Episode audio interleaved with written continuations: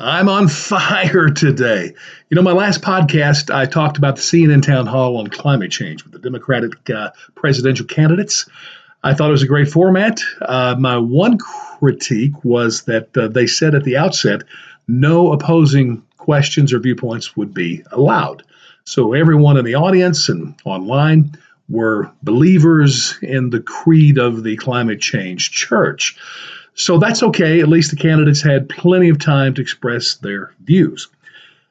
Well, this week I see the latest edition of Time magazine. You're not going to believe this. It's devoted from cover to cover to climate change. I kid you not. It's like, good grief, are these people completely in step with each other? Well, obviously they are. And what makes it even worse is I was reading the uh, from the editor page in Time Magazine. This guy, as I'm looking at it now, his name is uh, Edward Felsenthal.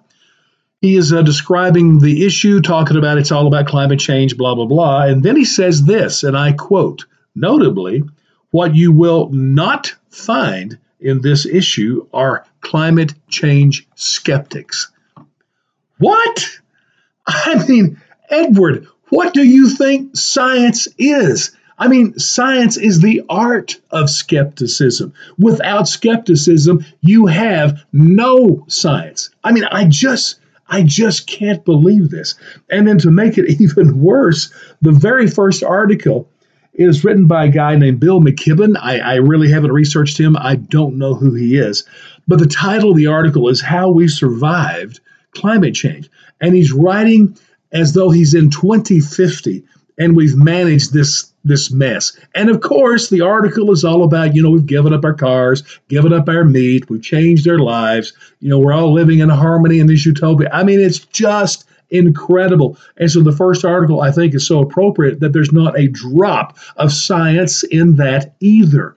I mean, I'm just amazed at this stuff. And I have to ask the question do they really believe that we are that stupid that we will just sit here and let them pour this propaganda down our throats and we will not question it at all and just march in step with whatever beat they give us? Well, guess what?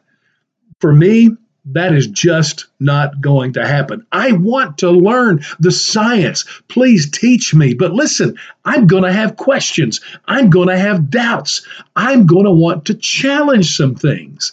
And if we can't do that, we're not moving forward with you at all. I mean, it's just amazing, my friends what this whole thing is is turning into be. So I hope with the 2020 election coming up, you take note of all this.